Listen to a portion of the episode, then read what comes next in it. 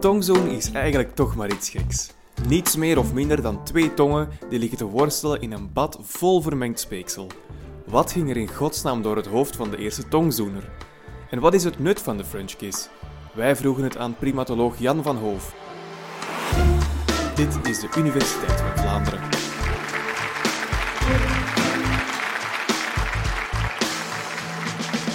Ja, dat is toch een onderdeel van ons hofmaakgedrag. Tongzoenen. Het schijnt op een bepaalde leeftijd veel voor te komen. Maar een bizar gedrag.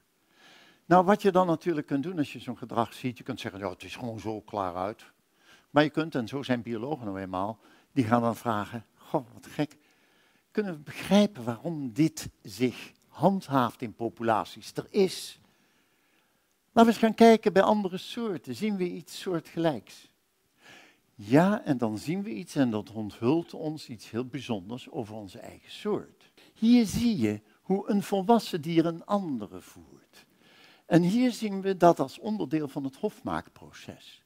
Feitelijk wat we hier zien is dat het mannetje gekozen wil worden door het wijfje als partner. Hij wil natuurlijk zelf ook dat dat gebeurt door een fijn wijfje, waar hij zelf wat in ziet. Maar hij moet geaccepteerd worden. En de wijfjes zijn voor het algemeen tamelijk kritisch in het dierenrijk, onder deze omstandigheden. Zij wil zeker weten dat ze er een heeft die trouw is, die in staat is om straks te investeren in de jongen die ze samen zullen krijgen. Maar hoe toets je dat? En dat blijkt nu getoetst te worden doordat als het ware het mannetje hier zijn bereidwilligheid vertoont om zich voor het wijfje uit te sloven en haar te voeren wat hij straks voor de jongen zal moeten doen. Dat ziet u hier dan in, als een ritueel in het hele hofmaakproces. Daar ziet u hoe de twee dieren elkaar ritueel voeren in een tongkus. En dat zien we bij parkieten, bij duiven, bij papegaaien. Deze parkieten, soortgelijke partieten, worden ook dan lovebirds genoemd. Die hechten zich in een hechte monogame band, gebaseerd op de bereidheid tot onderlinge zorg. Die wordt dus als het ware getoetst. Trouw, zou je kunnen zeggen, in zekere zin. Um, dat zien we merkwaardigerwijze eigenlijk ook bij onze soort. Nutritia-potjes met babyprakkie, die zijn er nog niet zo lang, kan ik u garanderen. En als u bij natuurvolkeren gaat kijken, dan is er een moeizame fase van dat de lactatie ophoudt en dat het kind moet worden overgebrand op ander voedsel, wat het zelf moet krijgen. En dan is er een fase waarin mammy het voedsel voorkoudt en dat al ook een beetje voorverteert met haar speeksel en in een tongkus als het ware overhevelt naar haar kind. Je zou kunnen zeggen, het is het meest intieme gebaar wat wij als mensen kennen. De altruïstische overdracht van voer aan de hulpeloze ander. En de verbondenheid die daaruit voorkomt. Nou, die jonge man en die jonge vrouw die op dat bankje zitten in het Wilhelminapark. Je hebt natuurlijk geen notie daarvan. Maar de emotionaliteit van dat gedrag is er wel. Maar er zit geen enkel meisje op zo'n bank zitten zeggen, eens kijken hoe trouw die is, of die uh, betrouwbaar is als een aanbrenger van voer voor mijn baby straks. Heeft iemand er wel eens over nagedacht? Wat idioot het is dat wij mensen, vrouwen, borsten ontwikkelen geruime tijd voordat ook maar het eerste jong verschijnt. Terwijl in feite de borst niks anders is dan een melkklier. Bij ons alleen ingepakt in fantastisch veel vetweefsel. Dat is uniek. Wij zijn de enige hominoïde primaat, de enige mensachtige primaat die dat heeft. Hier ziet u een gorillawijfje. Links ziet u hetzelfde wijfje, volwassen helemaal, terwijl het geen jong heeft. Rechts ziet u het wijfje, terwijl het een jong heeft. Dan zwellen de borsten op en die slinken daarna weer weg. Wij hebben de borsten niet alleen als een voedingsapparaat, om het zo maar eens te zeggen, maar ik heb horen verluiden dat het eh, ook een buitengewone seksuele aantrekkingskracht heeft.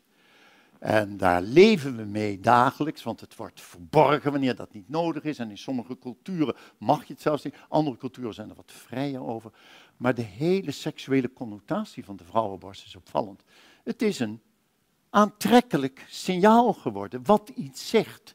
Het zegt als vrouw, vertrouw mij dat maar toe, het grootbrengen van een jong. Dat gaat mij wel lukken. En dan zegt de kerel, fantastisch. Wederom is er geen enkele man die daarover nadenkt, maar het is de, de, laten we zeggen, de evolutionaire logica die gemaakt heeft dat mannen daarop kikken. Bij sommige soorten, onze naaste verwanten, en daar wil ik op wijzen, is het heel anders. Chimpansees, die zorgen niet voor hun jongen. Althans, de mannen niet. De vrouwtjes zogen het jong, brengen het groot. De man beschermt een groep en weet ik allemaal wat. Nou is een vrouwtje in een chimpansee-gemeenschap maar eens in zoveel tijd vruchtbaar. Wanneer is ze vruchtbaar? Ja, kijk, chimpansee-vrouwtjes die worden 8, 9 jaar, krijgen hun eerste oestrus uh, en worden dan geheid bevrucht. En dan komt er negen maanden zwangerschap, draagtijd. Dan komt er een postdraagtijd, een lactatieperiode, die bij dit soort mensapen soms vier tot langer, vier jaren tot langer duurt. Al die tijd zijn ze niet vruchtbaar.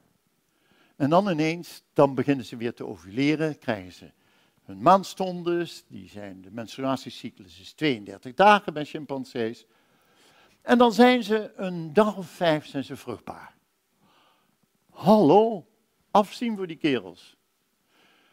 Maar als ze dan vruchtbaar zijn, dan is er een, ze leven in grote groepen, een grote groep mannen die ze allemaal willen interesseren daarvoor. Maar feitelijk zien we hier dat de vrouwen zich aantrekkelijk maken, niet op basis van zorgvermogen, geen borsten of wat dan ook, maar deze vrouwen die adverteren het moment dat ze bevrucht kunnen worden. En dat doen ze doordat de labia majora, de grote schaamlippen, geweldig opzwellen. Hier links ziet u het wijfje, een wijfje, precies hetzelfde wijfje, in de periode tussen twee menstruaties. Rechts ziet u in de week voor de ovulatie, voor de ijsprong. In dierentuinen hebben we er altijd grote problemen mee, zoals u zich kunt voorstellen. Er zijn altijd wel weer bezoekers die komen bij de kassa en die zeggen: Je vrouw moet u eens luisteren. Vorig jaar was ik er ook met mijn kleinkinderen en toen heb ik mijn beklag gemaakt bij u. Want er lopen van die apen rond bij u met van die afzichtelijke tumoren. En uh, dit jaar was ik er weer en ik heb gezien dat u er niets aan gedaan heeft. En dan weet de cashier dat ze moet zeggen, mevrouw of meneer, ga eens op een bankje zitten, trek er eens wat tijd vooruit en probeert u eens uit te vinden wie u denkt dat in deze club de meest populaire is. En dan ziet u, over smaak valt niet te twisten, want chimpansee-mannen die kikken hierop. Hier zien we een wijfje van de gelada-baviaan. En zoals bij vele bavianen zie je kent u hetzelfde, die geweldige, fantastische rode konten. Nou, die rode konten, die zie je bij wijfjes. En als de oestrogenen door hun donder jagen, dus met andere woorden, als ze tegen de tijd dat ze vruchtbaar worden, dan kleuren die genitale regio's, die anale regio, die kleurt fantastisch rood. En de kerelbavianen, die kikken daar natuurlijk weer op. Dit is een soort, de gelade baviaan, die woont, leeft in het hooggebergte van Ethiopië. Abyssinië, Abyssijnse hoogland. Die zitten op steile rotskliffen. Ook daar adverteren de wijfjes hun vruchtbaarheidsmoment. Maar op die steile rotswanden hebben ze iets heel geks gedaan. Ze hebben dat seksuele signaal wat ze zo aantrekkelijk maakt, dat hebben ze opnieuw afgebeeld op hun borst. We noemen dat automimicry. Mimicry is het imiteren van signalen die in een andere context betekenis hebben. Bijvoorbeeld de geel-zwarte kleuren van een zweefvlieg, die zegt, haha, blijf maar van me af, want ik lijk op een wesp. Ik ben het niet, maar dat weet jij gelukkig niet, maar ik lijk erop. En dat werkt. Dat is mimicry, een verschijnsel wat we in allerlei vormen in de natuur tegenkomen. Hier zien we een verschijnsel door een Duitse onderzoeker een jaar of dertig geleden voor het eerst geïnterpreteerd en gezien dat noemen we automimicry. Deze wijfjes mimiken hun eigen achterlijf op hun borst. En dat gebeurt op een wonderlijke wijze. Want als je even kijkt, dan zie je dat dit is de anale regio. Hier hebben we de genitale regio, de vagina.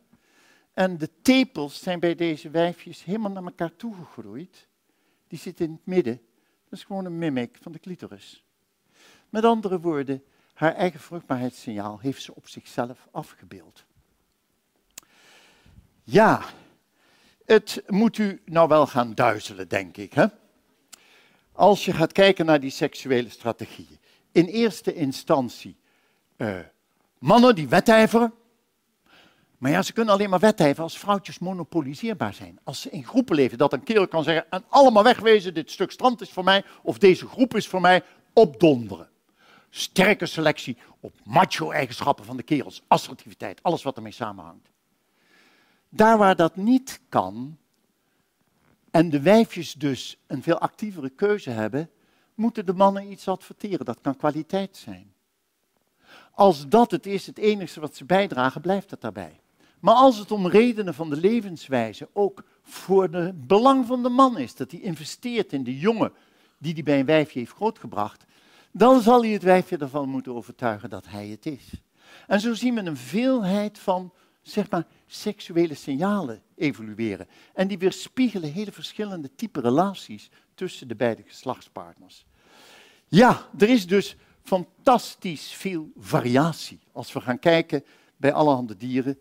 En met name als we ook gaan kijken bij onze eigen naaste verwanten, de mensapen. En dan rolt vanzelf de vraag uit de hoed, hoe passen wij daar nou in? Wij mensen in dit verhaal. Passen we daarin?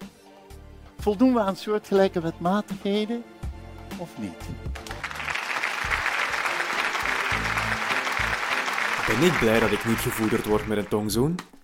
Heb je je trouwens ooit al eens afgevraagd of een mannenlichaam anders reageert op seks dan een vrouwenlichaam? Ook daar hebben we een podcast over. Veel luisterplezier!